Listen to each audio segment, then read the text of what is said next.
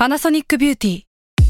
มากกว่าเครื่องเป่าผมด้วยนาโนอีเทคโนโลยีล่าสุดที่จะเปลี่ยนทุกประสบการณ์ที่คุณเคยมีนาโนอีมอยส์เจอร์พลัสเพิ่มความชุ่มชื้นให้เส้นผมหลังใช้งานมากขึ้นถึง 18 เท่า พร้อมชะลอการเฟดของสีผมสำหรับคนชอบทำสีผม ดูแลความชุ่มชื้นทั้งเส้นผม หนังศีรษะและผิวคุณ Panasonic NA0J มีเทคโนโลยี nanoe ที่ care only you S A L M O N PODCAST มัน สด อร่อย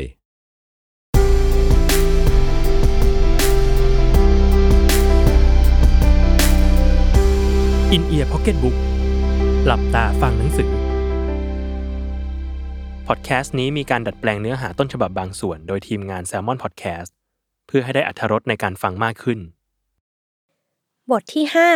5 จงเป็นคนอื่น เพราะตัวเราธรรมดาเกินไป การปลอมตัวสุดแสบสันในประวัติศาสตร์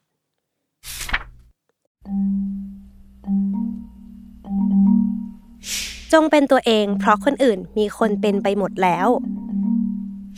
ถ้อยคำที่ออสการ์ไวด์เป็นผู้กล่าวบอกว่า ตัวตนเป็นสิ่งจำกัดด้วยจำนวน ความคิดนี้ชัดเจนมากขึ้นเมื่อสังคมมนุษย์ก้าวเข้าสู่ความเป็นรัฐสมัยใหม่ ประชาชนจำเป็นต้องมีหลักฐานยืนยันในการเป็นบุคคล คนคนหนึ่งเป็นได้เพียงคนคนเดียว จะเป็นสองคนหรือสามคนไม่ได้ หากรัฐไม่อนุญาต ดังนั้นไม่ว่าจะเป็นตัวละครทอมริปลีย์ในหนังสือ The Talented Mr. Ripley ของ Patricia Highsmith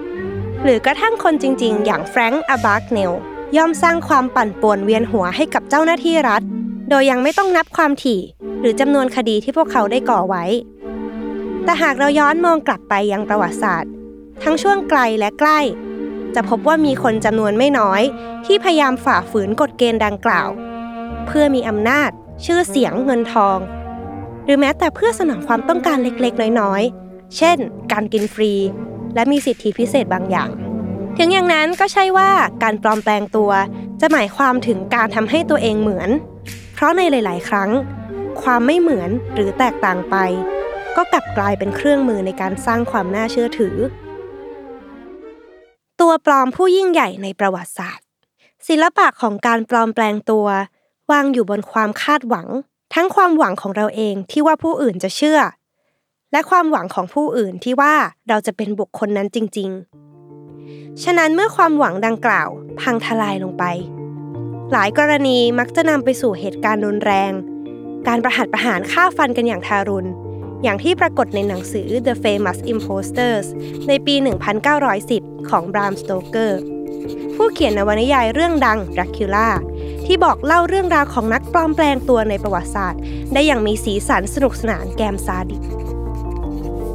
สโตเกอร์พยายามจำแนกเรื่องราวออกเป็นหมวดหมู่ ตั้งแต่พวกแซงเป็นผู้มีเวทมนต์ แม่มด และผู้มียานวิเศษ หญิงปลอมเป็นชาย และเหตุการณ์กลั่นแกล้งหลอกลวงจิปาถะ กรณีที่น่าสนใจก็เช่น โดแฟง ทั้ง 7 เหตุการณ์ทางประวัติศาสตร์ ที่มีคนจำนวนหนึ่งอ้างตัวว่า เป็นพระเจ้าหลุยที่ 17 หรือรัชทายาทของพระเจ้าหลุยที่ 16 ซึ่งถูกประหารชีวิตไปในช่วงปฏิวัติฝรั่งเศส การแอบอ้างนี้เกิดขึ้นภายหลังจากการปฏิวัติพลิกกลับระบอบกษัตริย์พยายามกลับมาฟื้นฟูตัวเองอีกครั้ง ในช่วงสิ้นสุดศตวรรษที่ 18 โดยเหตุการณ์ครั้งนั้นมีผู้อ้างตัวว่าเป็นรัชทายาทจำนวนมากถึง 7 คน เกือบทั้งหมดลงเอยด้วยการถูกจับได้ และถูกส่งไปใช้ชีวิตในเรือนจำ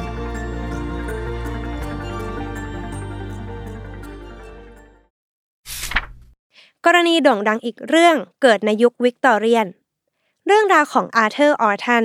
ผู้พยายามจะปลอมแปลงเป็นโรเจอร์ทิชเบิร์น ราชนิกุลผู้โด่งดัง ซึ่งหายสาบสูญไปจากเรือกลไฟล่ม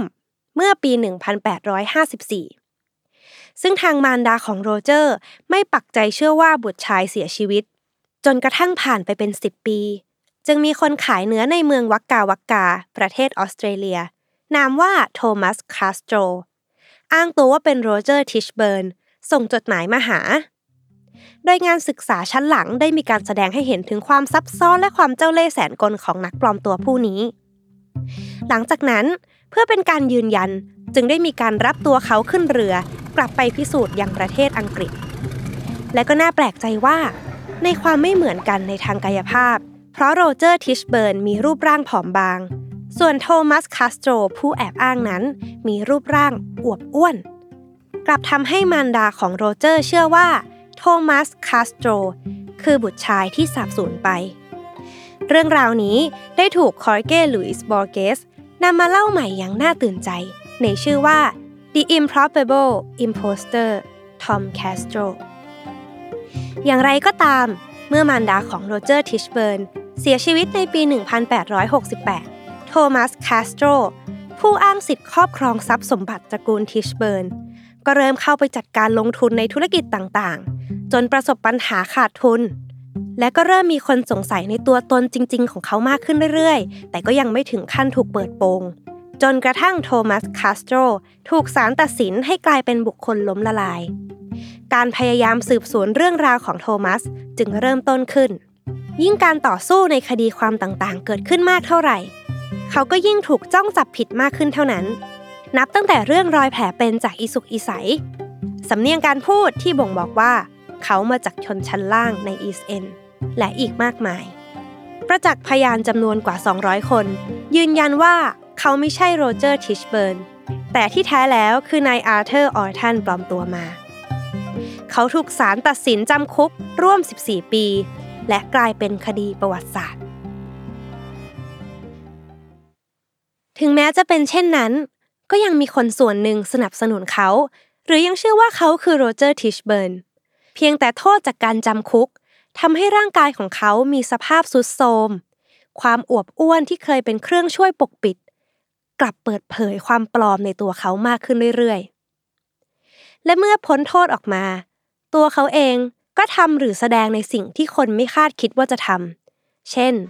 ไปสมัครเข้าร่วมคณะละครสัตว์ หรือไปเป็นบาร์เทนเดอร์อยู่นิวยอร์ก โดยที่ยังอ้างตัวว่าเป็นโรเจอร์ทิชเบิร์น ดูเหมือนจะมีแค่ช่วงไม่กี่ปี ก่อนหน้าที่จะจากโลกนี้ไปเท่านั้น ที่เขายอมรับว่าคืออาร์เธอร์ออร์ทันบุตรชายของพ่อค้าเนื้อในกรุงลอนดอน ผู้ที่ครั้งหนึ่งเคยท่องตะเวนไปที่ชิลี ก่อนจะย้ายไปทำงานที่ร้านขายเนื้อในออสเตรเลีย และใช้ชื่อว่าโทมัสคาสโตรในพิธีศพของอาร์เธอร์ออร์ทันตัวปลอมผู้โด่งดังที่สุดในประวัติศาสตร์ ตระกูลทิชเบิร์นอนุญาตให้วางป้ายเล็กๆ ไว้บนโลงศพ เขียนว่า Sir Roger Charles Doughty Tichborne ส่วนบทที่ดุดัน รุนแรง ไม่ political correctness และ feminist อาจจะสะเทือนใจได้ คือเรื่องราวของลาวัวแซง หรือแคทรีน มองวัวแซง แม่หมอแห่งศตวรรษที่ 17 ผู้โด่งดังและเป็นผู้นำเครือข่ายหมอดูทั่วทั้งฝรั่งเศส เธอยังรับทำยาเสน่ห์ทำแท้งลอบวางยาพิษ และพิธีไสยศาสตร์ต่างๆ ว่ากันว่าชีวิตช่วงแรกของลาวัวแซง เป็นเพียงหญิงไม้ที่เป็นหมอตำแยธรรมดารายได้น้อย ก่อนเธอจะใช้พรสวรรค์ในการทำนายชะตาชีวิต เป็นการหารายได้เสริม และขยับฐานะขึ้นมาเป็นหมอดูของมวลชน ความแม่นยำในคำทำนายของเธอมาจากความฉลาด ที่เธอมองเห็นปัญหาในความสัมพันธ์ ที่โดยมากแล้ว ฝ่ายชายจะรักง่ายนายเร็ว ขณะที่ฝ่ายหญิงนั้นกลับรู้สึกว่าไม่เพียงพอ จากปัญหาเหล่านี้เองทำให้ลาวัวแซงเสนอขายแพ็กเกจพิธีกรรม ยาเสน่ห์ต่างๆ ให้ฝ่ายหญิงนำไปใช้ ซึ่งแน่นอนว่า ส่วนใหญ่ก็ไม่มีใครกลับมาต่อว่า หรือเรียกร้องเอาเงินคืน ความโด่งดังนี้เองทำให้ลาวัวแซง ขยับเข้าไปมีลูกค้าเป็นชนชั้นสูง ดังนั้นเมื่อเหตุการณ์ลอบวางยาพิษเชื้อพระวงศ์หรือที่รู้จักในชื่อลาแฟเดปัวซงที่เกิดขึ้นในสมัยพระเจ้าหลุยที่ 14 ชื่อของลาวัวแซงจึงกลายเป็นหนึ่งในผู้ต้องหาคนสำคัญ แทบจะในทันที จุดจบของลาวัวแซงก็เป็นเช่นแม่มดทั้งหลายที่ถูกกล่าวหาในเวลานั้น คือถูกทันทรมานจนเป็นที่สาสมใจแล้ว จึงถูกนำไปเผาประจาน ทั้งที่เธออาจไม่ได้เป็นแม่มดตัวจริง หรือมีอำนาจวิเศษจริง ๆ ด้วยซ้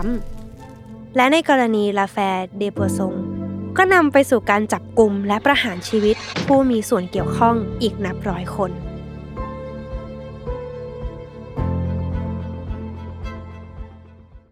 ในดังที่ปรามสโตเกอร์กล่าวไว้ในคำนำ famous imposters ว่าการปลอมตัวนั้นไม่เคยหมดสิ้นไปจากสังคมมนุษย์ กรณีที่เขายกมาได้แสดงให้เห็นแล้วว่า จุดจบของนักปลอมตัว มีตั้งแต่ถูกส่งไปตะแลงแกงจนถึงคุกตาราง ระดับความรุนแรงของบทลงโทษอาจปรับเปลี่ยนไปตามยุคสมัย แต่ดูเหมือนการปลอมตัว จะไม่มีวันหมดลงไปง่าย ๆ ดังจะเห็นจากกรณีการปลอมแปลงเป็นผู้กำกับชื่อดัง เพื่อกินฟรี จงเป็นคนอื่น เพราะตัวเราธรรมดาเกินไป ก่อนหน้าผลงานเรื่อง Eyes Wide Shut ในปี